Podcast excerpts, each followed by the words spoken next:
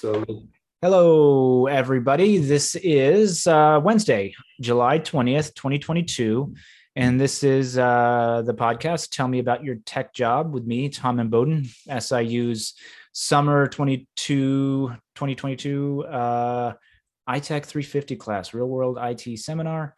And today we've got uh, somebody I'm excited to have joining us kind of uh, last minute due to me forgetting to include him on the Outlook invite, which has not been something that hasn't happened before this summer. I did that once before. Um, but a friend of mine, um, somebody I've known for quite a while, uh, Nick Rahimi, and um, I first mm, came to know Nick as a student in the IST program 12 years ago. Is that what you said? yeah. Some, something like that. Yeah. And um, came to know him as a student, uh, as a, a a person who would beat me at racquetball with with no Mhm. mercy ever given. Uh, and then as he went through grad school and eventually was a uh, uh, teaching for us in the program and and becoming a assistant professor in the program. And he's just done a lot of cool stuff. Very very nice cool guy. And i i appreciate you taking the time today to talk to us. So um, to get started uh, nick maybe just tell us a little bit about yourself. Where where are you from uh, what do you like to do for fun and then we'll talk about maybe how you got interested in your start in technology Sure. All right. So, thank you for the introduction. My name is Nick Rahimi, and in fact, my real first name is Shariar Nick Rahimi. Since nobody can pronounce my name, I go by Nick. So, uh, I moved to US 13 years ago from Iran. Carbondale was the first city that I arrived in. I have I got my first bachelor degree in Iran degree was in software engineering, computer software engineering. Then, well, I got admitted into the SIU, got my second degree in information technology. Then, well, I go on, got my master's and PhD in computer science, teaching in SIU as a lecturer and um, assistant professors, for, assistant professor for a few years. Then last year, summer of 2021, I moved to Hattiesburg, Mississippi, and not right now. I'm an assistant professor at USM, University of Southern Mississippi, in Hattiesburg. Now, regarding the things that I do, well, I miss Carbondale a lot. Things that I used to do in Carbondale is not really easy to do around, especially the wineries over there. And uh, obviously the racquetball, driving with my motor, yeah, the cruiser here. Unfortunately, I can't because I thought that because the weather here is, well, eight or nine months of the year is above 75, I can drive my motorcycle more. But unfortunately, I don't know, the design here is a little bit different, the design of the roads and the streets. So I cannot commute and still don't know many people to know to go cruising around with them, do the joyriding. So yeah, I miss Carbondale, SIU, all of you guys, and really happy that I got this invite and have a chance to talk to you guys today. Cool. So, did you grow up with technology, or when did you first kind of start getting interested in computing and and, and technology? Well, uh, And and I know keeping in mind that you grew up in Iran, so you know Right. where you grew up is different from where everybody else is familiar with.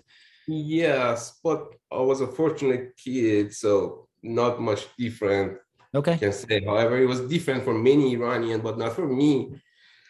But well, for me, you know what, my older brother Shahram Mhm. Rahimi, he is the one that always has been into the you know the technology, and he started sooner than me. And to be honest, he had um, when he was a um, student in computer science in Iran in 89 and I was in not even in the middle of school. So that was the first computer that I ever saw. That was um 80 or 86, if you remember computer Mhm. before Pentium era. Mhm. So um now he, you know, set up a obviously password and keys. They had this, you know, physical key at that time. If you remember, they locked the computer. So you couldn't hit the power button. Yeah, it was a really expensive thing. I remember my dad. My dad was a pilot, commercial pilot, so he flew to Seoul, South Korea, to buy a computer for my wow. Brother.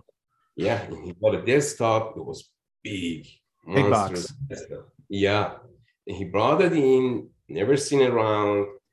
So it was an expensive thing.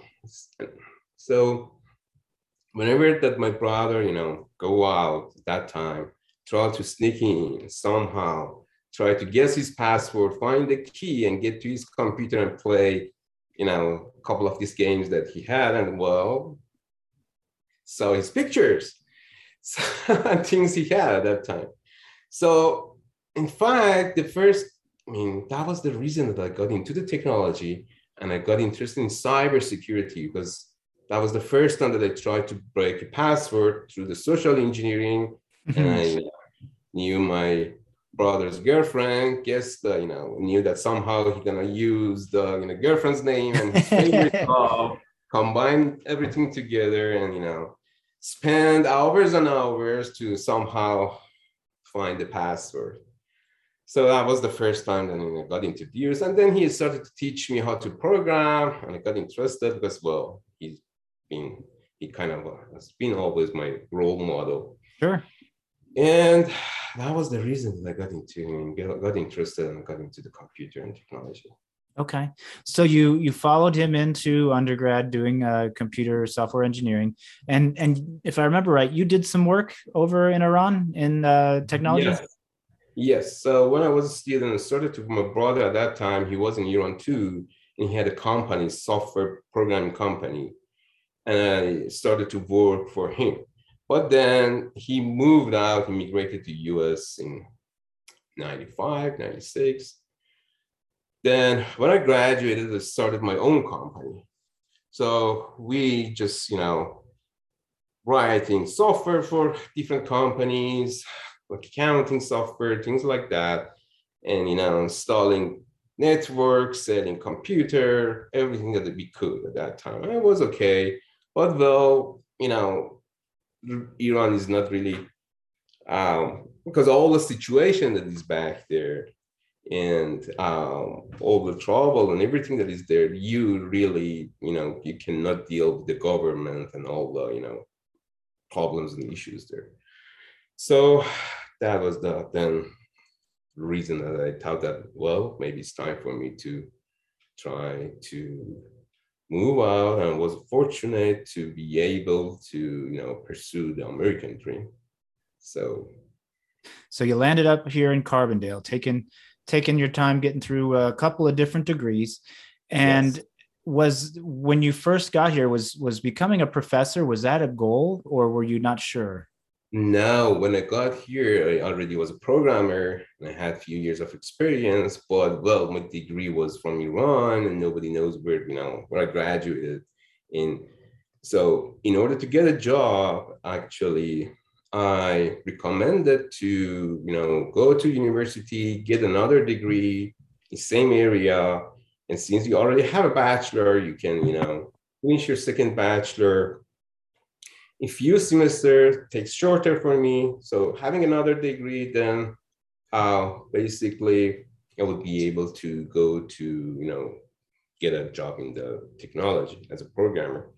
But well, when I got, and I was freaked out when I wanted to, you know, start at school because obviously, you know, is moving from Iran to here. Everything has changed. Now you want to learn a new language. Now well, I had really, really, I mean, there are some circumstances, some issues back there, then, you know, that's another topic that, you know, that can open it up later.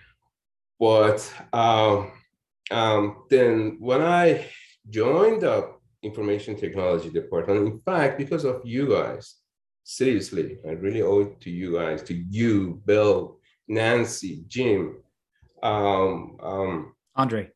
Andre, yes, definitely. Andre was the one that I was working with. So I got really, really, really comfortable just studying and found myself and then thought that hey maybe this is my calling to just go get a master's degree enjoy you know studying and do research then step by step when i got my master's then i wanted to continue researching got my phd and you know when i was a phd student i got hired again by you guys the lecturer back in 2017 13 13 wow. Yes. So yes i enjoy to you know basically to hang out and work with students. And well there we go. And now i'm here and really love it awesome. And and yeah I, I, mean it was really cool teaching alongside you because um, you you taught you know cybersecurity classes you taught software classes um, so pretty pretty capable in in that respect. You could you know kind of swiss army knife teacher which is cool. Um, so you you you completed your degree um, phd so dr dr nick and um, one thing that I think that a lot of IT students, undergrad students specifically, and probably undergrad computer science students don't understand is this idea of research. Um, and you know, we we know that there are research institutions and teaching institutions, and if you go to a research institution like SIU or like uh, USM, um, there's an expectation of research. But what does that mean? Uh, what is research? You know, I got hired here at SIU. And, and the one thing I knew was they're going to want to know what you're going to do in terms of research. And I was like, to be honest, I got the job before I really understood what university level academic research was. Um, what is what is research to you? What is research, and what is it that you you know that that that makes something that you're doing research rather than just a project? Well, basically means to improve, pursue whatever you like and improve it. So um, as far as the research, so when I got involved, first time that you know started the research project was again back into the that time ISAT department and I was working with Andre and we were working this cool project that we were supposed to actually design a machine learning neural network machine to basically um, predict that among these patients that are coming to the dental hygienist and dental hygienists see them and they fill out these applications before the dental hygienists see them so as soon as they complete their you know the forms the normal forms so we wanted to be able to guess who is the smoker here using machine learning and what is the chance to help that person to quit smoking? So we could we, we, we, we wanted to be able to guess that okay if this person is a smoker without asking that person if he is or she is capable of quitting if he's really want to do it and then if they want to quit, how we can pursue and provide packages and things that we were working with the health department in SIU. So that was the first step that I got involved and I love this project. And uh, from there, I just, you know, try to come up with questions try to find an answer for my questions. And that was the research. I mean, basically, it's not really complicated thing. You just need to add an extra step, an extra thing to something that already done and to make it improve. That's that's a way I've never heard it described, but it's it's you know it makes a lot of sense. Um, so you know some people, you know, oftentimes uh, when I talk to people who I meet the first time and they I tell them what I do, um, you know they they don't they they ask questions about the the job and and when we are um, you know, like assistant professors. One of our expectations at a research institution is to create research and uh, getting that research published. And and by getting that research published, it leads to um, potentials to submit for grants from you know organizations right. like the government, and and those grants then help fund your ability to continue the research. And it's like an investment in you as a researcher in being able to create something new that will help solve a problem uh, exactly. that will improve something. And so your example about the the dental hygiene um, is cool because one it's a an example of multidisciplinary research combined together. You've got computing and you've got dental hygiene and then probably a third component that's looking at the you know maybe population health or something like that and the outcomes. Um, but it also is an example of how computing technologies and and machine learning artificial intelligence neural networks can be applied to so many problems that are not technical problems in nature. Um, and I would imagine when when you pull down, you know, open the hood of some of these phone apps that we've got to do different things. Like like one thing I'm thinking is I've got this little app here, and what's it called? I think it's called Seek. Seek, yes. So Seek is a little app. Take a picture of a plant, sends it up to the cloud, tells you what kind of plant it is.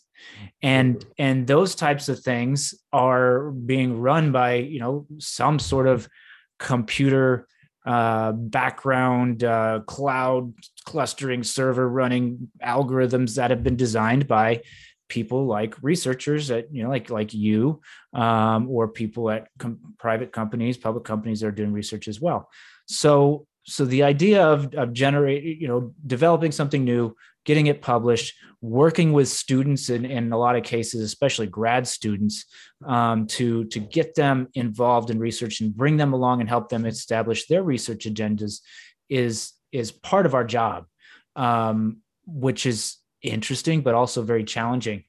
Um, and you've done a fantastic uh, job doing that. Um, you've been, you know, pretty, pretty accomplished, pretty prolific in, in what you've done and got on your CV, which is which is you know something something uh, you know associated with our jobs and what the, the, cv the academic cv we won't even get into that but um, you know one thing with academic research is is there's often a kind of a a pathway you know you get started as a junior faculty member and you find that niche or that you're that area that you're interested in and then that just continues and you become an expert over the years solving problems related to that or problems using that that niche that you're you know that you um, that you've kind of uh, adopted as your own. And and you've been able to do that.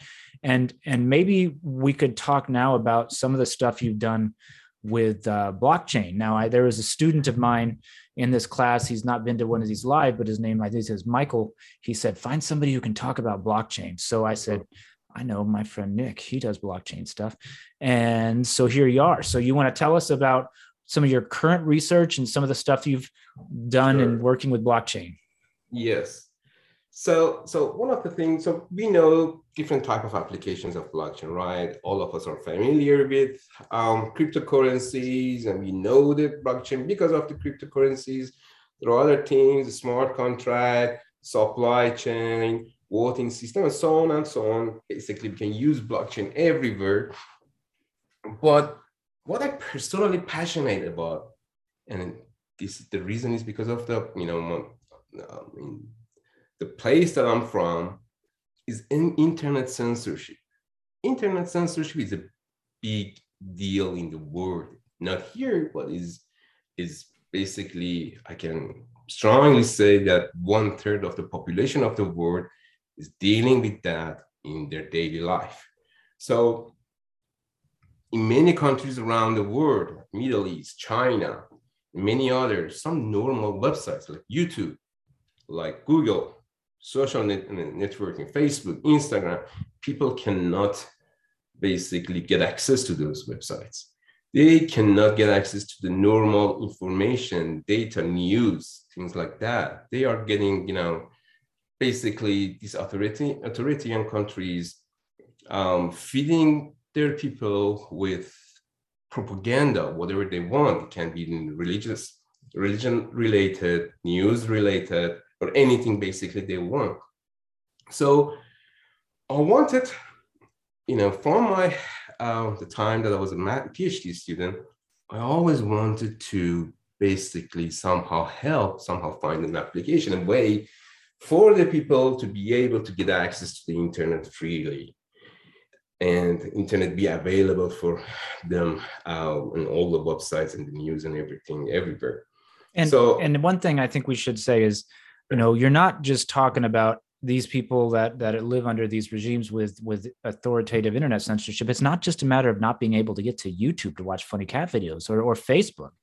You know, exactly. there's important stuff, right? You need to know what's yeah. going on in the world, and so you know there's there's all the silliness associated with the internet that we see all the time but there's important stuff too and access to information is crucial yes so uh then then i started with basically so what is the blockchain blockchain is nothing than um append only ledger that is immutable okay no one can basically you're supposed to be able to mess around change it alter it and is working on a decentralized network. Means there is no authority there. There is no one that can control basically like the way that we all familiar with the you know server client system. Basically, there is a bunch of uh, normal peers nodes, things like my computer, your cell phone, tablet, things around that. Uh, cloud cloud cluster. Yes, exactly that people are using to connect and they are basically sharing the resources that they have uh, among each other that's just a decentralized system. Now the advantage of the decentralized system is that well first of all there's no single point of failure because there's no server there. Then um, availability of resources scalability and tons of other stuff. And then now when we add some sort of cryptography, including the asymmetric cryptography and hash to this decentralized system, basically we convert it to a blockchain. Blockchain is not a, blockchain been around for a longer than um, actually than uh, Bitcoin. Um, it's introduced, I believe, in early 2000, but well, it got all the you know fame and everything because of the Bitcoin. Mm-hmm. So now, what I'm doing in one of my research, I'm trying to, so there are tons of techniques that, you know, these countries are using to uh, basically block the internet, things like um, IP blocking, domain blocking, content filtering, bandwidth. Even one of the things that they do, you know, in case when they want, do not want that people communicate with each other, you know, in case if there is a protest or you know, things like that in their country, they're basically shut down the internet. So the reason is they do not want, first of all, to people to communicate with each other so they can arrange and organize a meeting or protest or things like that. Second, they do not want that the news, pictures, videos from the cracking down this protest coming out of the country. And you know, they just want to isolate it, do the crackdown and just basically uh, finish this uh, protest. So they shut down the internet. Or the one of the other technique that they do is, which is really common these days, is deep packet inspection. So um, basically, they're using machine learning, AI techniques to go through the uh, packet, and they can filter, you know, different type of protocols, different type of packets, based on you know whatever they want to do. So now regarding the methods that we can now what are the techniques that people basically around the world are using to pass this uh, internet censorship? The most famous one that is used by using the vpn virtual private network. Yeah vpn okay. It's very common. People over there are using VPN to get access to the free internet, but that has their its own, you know, pros and cons. First of all, if they want to have use a VPN that is reliable, is expensive, they have to pay for it. It's not free. And again, there are some other technique that you know these countries can use, such as um, you know, Tor. Yeah, the, no, to block the VPN even to uh, you know to, to block the VPN, they can get you know people can get their computers can get infected by using the you know the uh, free VPN and so on and so forth. The fourth one is you know the other one is Tor or using the peer-to-peer network. But again, the issue is the packet inspection just block all of them at the gateway before it can be able. So the censors can maybe not tell exactly what you're doing because you're wrapping your traffic in encryption of, of some sort, but they can tell that you're wrapping your your your traffic with encryption and they're not cool with that. And so they'll just blanket say, if it looks like OpenVPN, if it looks like Tor, deny. Exactly. Exactly. So so what I try to do, I try to basically create a peer-to-peer network that is location aware. So what I mean by this location aware is that this peer-to-peer network is going to be available for some specific location, geocode in, you know, in, can be in any area of the world. So people can find each other based on their mutual interests, which in that case is the, you know, the location, location. that they live, the things that they care.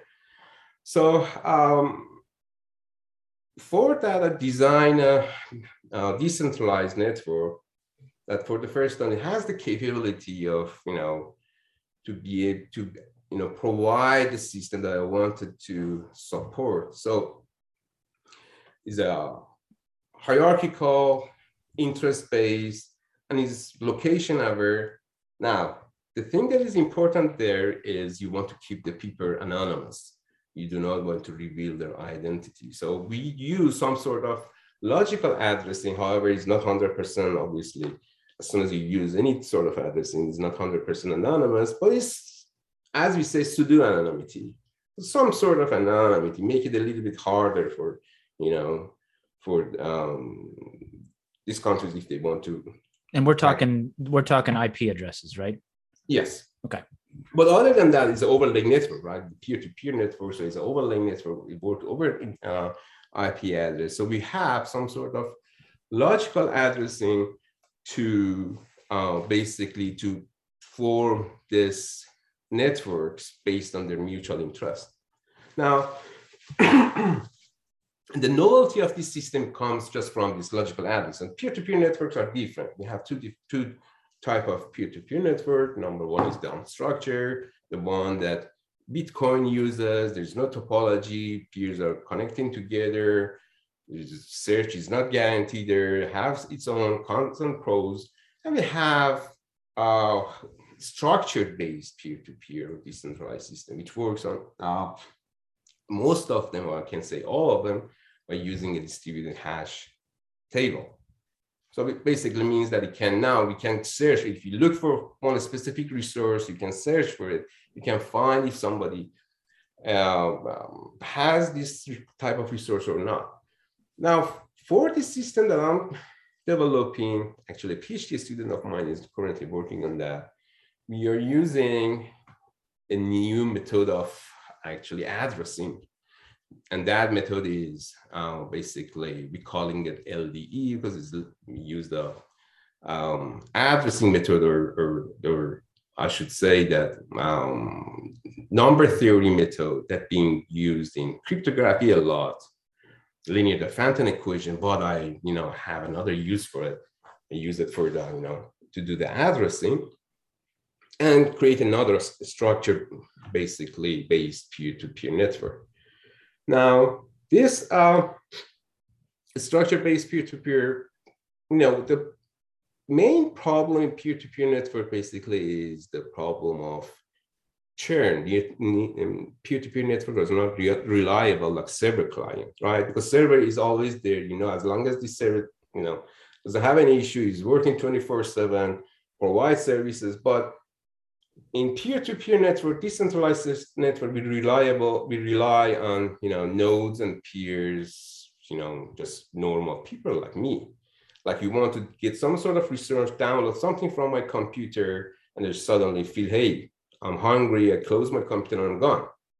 So it's not really reliable. This is we call the problem of churn, frequently joining and leaving the system. Mm-hmm. And when this nodes are leaving the system. And basically, that's the reason that peer-to-peer network decentralized not getting really, you know, um, um, basically doesn't, they don't, still client server is more popular mm-hmm. uh, compared to peer-to-peer because the reliability issue. So now, when they leave, then the addressing system for most of the systems, this the structure system that are working based on um, distributed hash tables is getting, you know, really, really hard. They live in and they want to join. Now, who's the one that has the resources? Okay, let's update the routing table. Let's update the mapping between the resource and, and the one that possesses this. So it's not easy. Now with this system, it's getting much easier for the nodes to join and leave. Now, now how are we changing it to the basically being a location aware without using GPS? So we do not use GPS. And uh, again, because of the anonymity, we want to keep the privacy of the people, whoever that's using it. For that, basically, we are using the uh, service that Google is providing, and that service is um, is the Google Open Location Code or OLC. Now, what this is, Google Google's Open Location Code is basically dividing the, word into the grids of 68 by 68. It's kind of 68 miles by 68 miles. So it's kind of like um, the system is kind of like a, a zip code. Okay, so zip code of carbon is 62901, and zip code of you know for the open location code or OLC, there is a zip code four digit for any grid uh, in the world by the size of 68 there 60 uh, that's 68 so i'm a user i want to join this network in that certain country I download this application, I, or this is the web-based application. I go online, a drop-down menu is going to open up for me and say, hey, which area you want to join? And I say, hey, let's, I want to join Southern Illinois, Carbondale. Okay. Then I basically, I select that. Then as soon as I select, I'm a member of that network. And the network is, you know, the size of the network is 68 by 68, but based on the traffic can be, you know, this is again the feature of the OLC or open location code. Can, um, can make it smaller, can break it into the, that 64 by 60 or break it into the four um, square.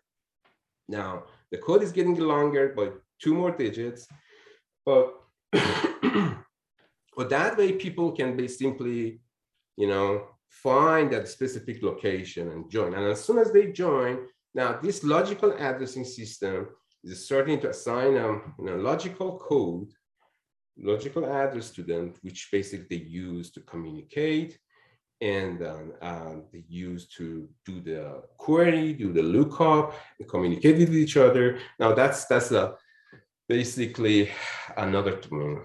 As kind of get, I don't want to get you guys bored, but it goes through the yeah the math and how it works. But the novelty of this system is in this logical addressing system because nobody ever, and to the best of my knowledge, nobody have ever done that using it this way. So as, as soon as you look at any logical address, you know that where the location is, how, how many hops they're away from the other one, you know, all the nodes in one group are connected to each other because they're forming a complete graph and so on and so forth. That's the advantage of the, you know, the logical addressing system.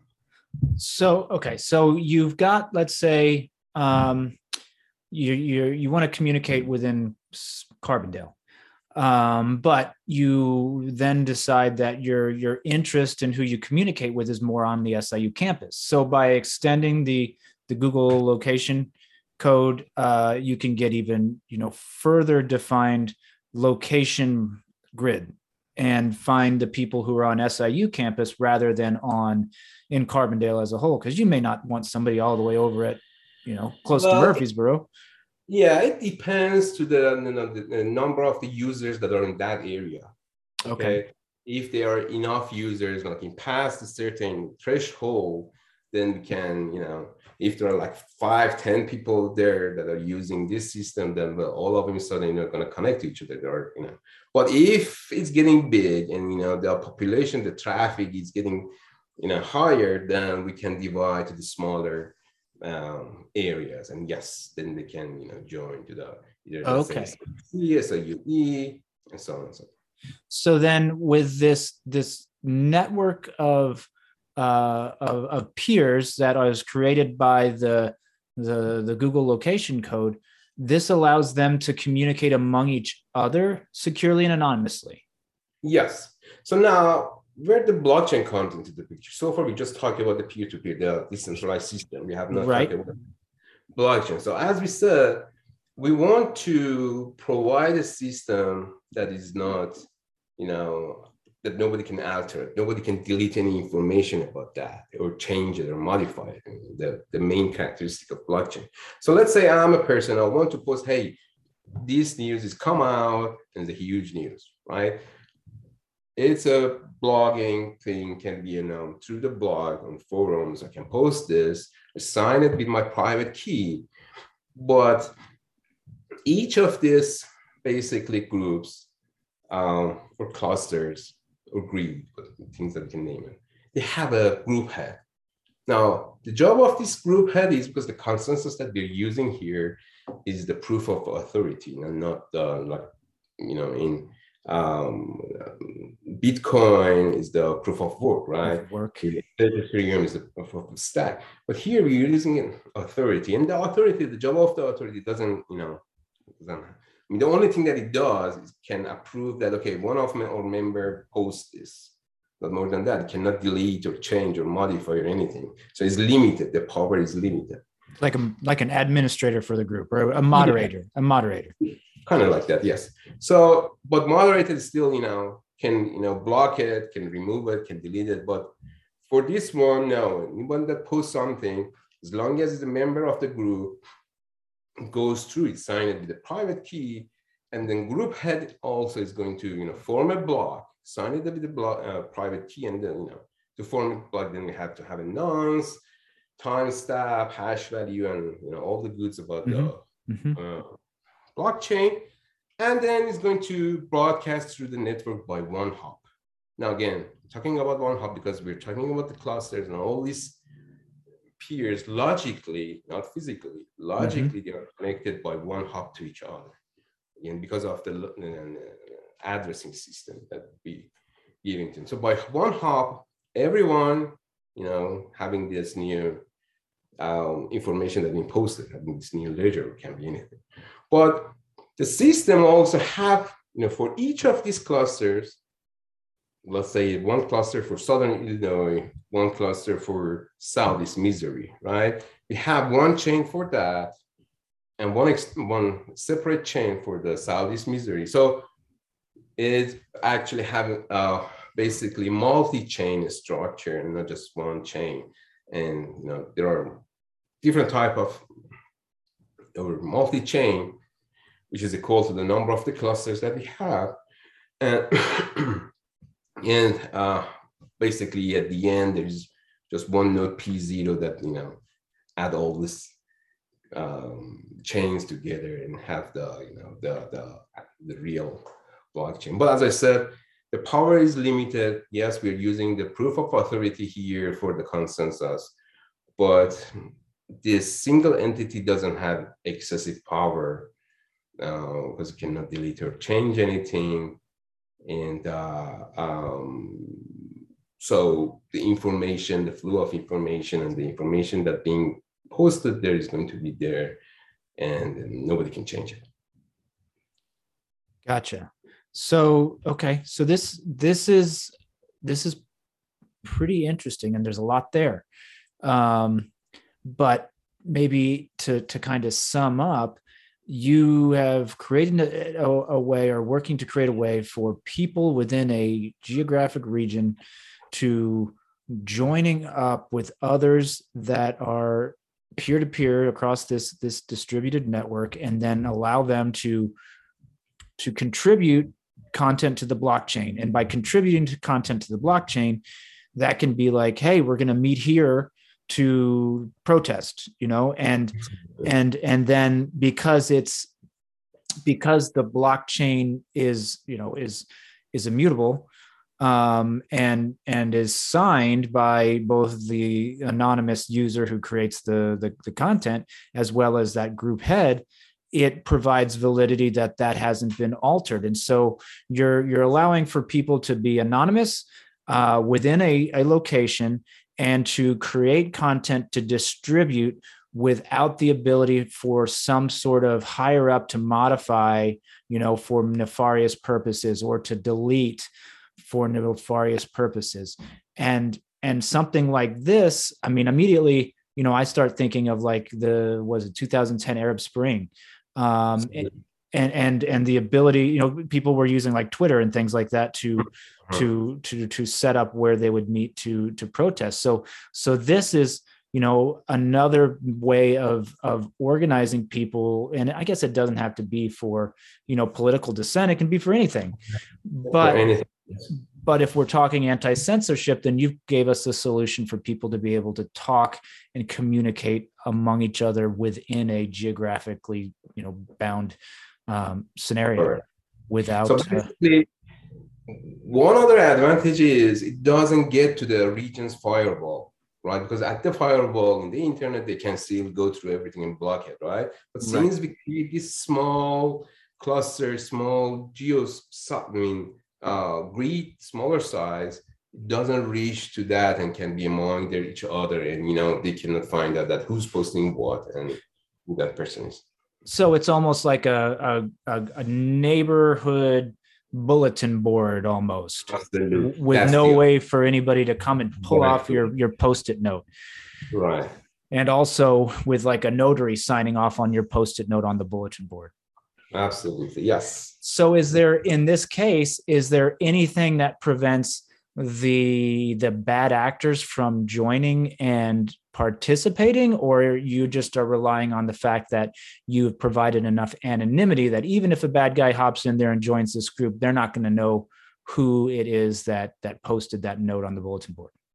So the main issue that we have we are dealing all the blockchain um, peer-to-peer network is the Sybil attack now what Sybil attack is one user claiming multiple identities, getting multiple, pretending that it's multiple person and, and getting the you know, multiple uh, logical address and can exhaust the resource and everything. Okay. That's the main issue that we have in all the peer-to-peer networks. And we have also race attack and so on and so forth, which I'm going to talk about.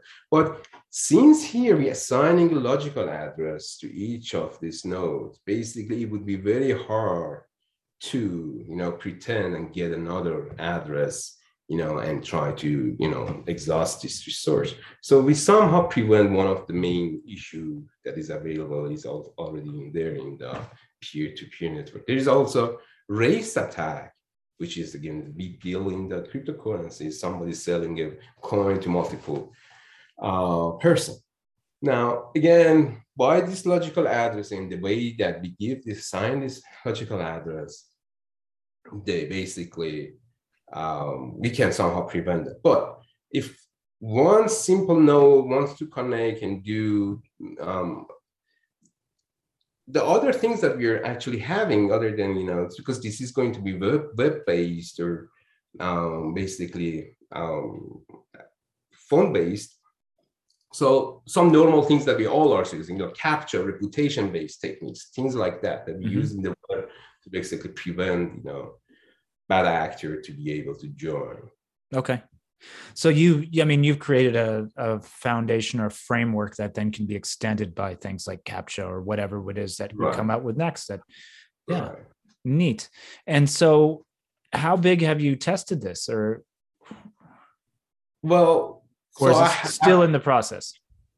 Still in the process. This is a this is going to be a work of my, one of my PhD students is, uh, is actually working on that. We already developed the peer-to-peer network and we tested in just one because of the resources that I have in some area with just few limited number of the people there and it was working fine but obviously the scale and you know peer-to-peer network is testing it is really because we have to do the simulation and simulation is always different from the real world right but i'm trying to again because of the all collaborators and you know people that I'm working with and have from around the world trying to uh, implement it and test it. You know, in this type of region and tested in, in real scenario. But right now, right now we tested in small scale and still has a lot of things to complete. Okay.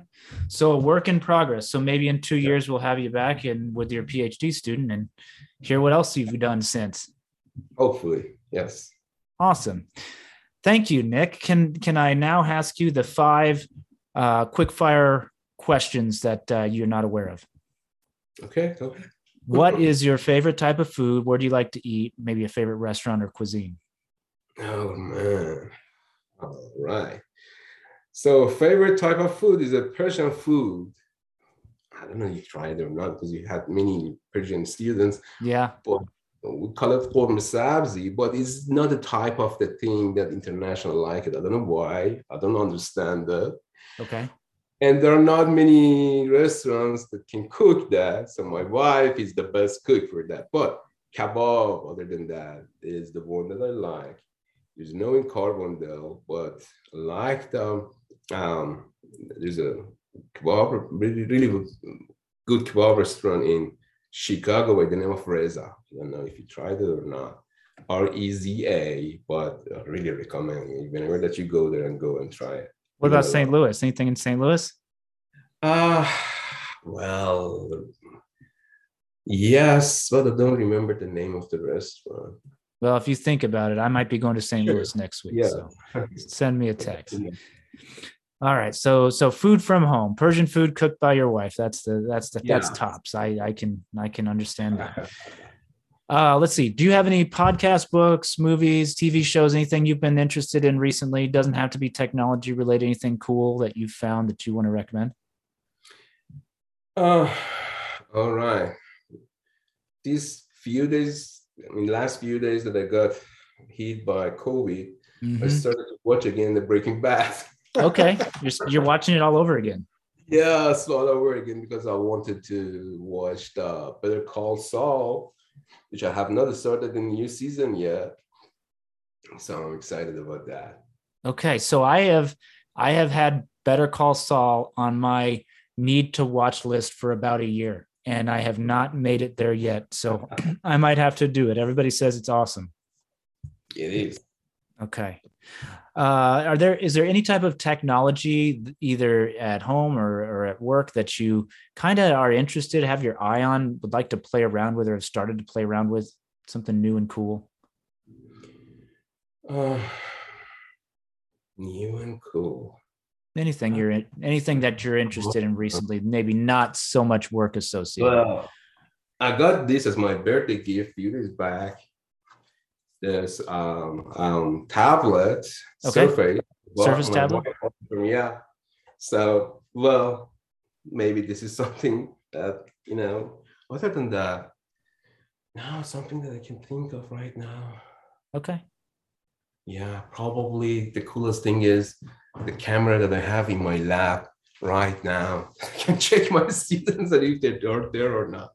Ah, so, okay. Well, the department has it my defense, I'm not the one that try to, you know, watch everyone, see what well the department has cameras in the labs. So okay.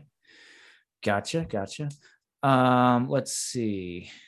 What is my fourth question? I have a fourth question.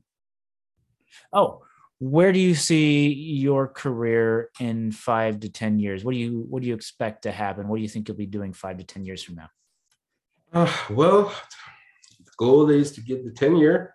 Right. One. Don't think that'll be a problem for you. Uh, well, hopefully, yep. I don't know. And uh, um, just try to. I mean, the first goal is to get the uh, NSF CAREER that even comes before the 10 year and somehow they are related. So i'm working me and my my wife has a competition they have we have competition together. She's really well she's way ahead of me in, in terms of getting grants and research and everything. But as far as the CAREER nsf career, i'm doing my best. I'm trying to some somehow uh, be able to you know get that so that's something that I'm really working really hard because the deadline coming in a week. And that's a big, big grant, correct? It's a huge one for someone in my, you know, as a researcher in tech, yes. And it, and it, shots to do it uh, when when we are the assistant professor. So this is my second shot. So I have one more, but hopefully this is actually.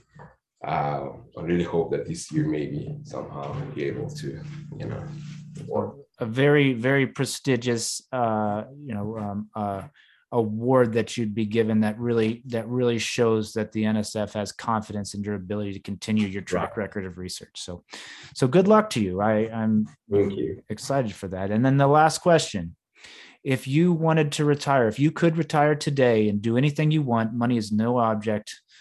What would you do? Man, I go to just sport events. I retire and go to Europe and watch all the soccer matches live. yes, while having my beer in my hand and enjoying it. Yes, traveling, watching soccer. That's the goal. okay, that sounds like a good goal. Yeah. Awesome, Nick. Thank you very much for your time today. Sure. Really, Absolutely. really interesting stuff. We appreciate it. Uh, we had Kyler and Monica join a little late, but uh, uh, this will get shared out today, and I'll send you the information about the podcast because I'd love to have you on there with this. Okay. All right. Awesome. Thank you for the opportunity.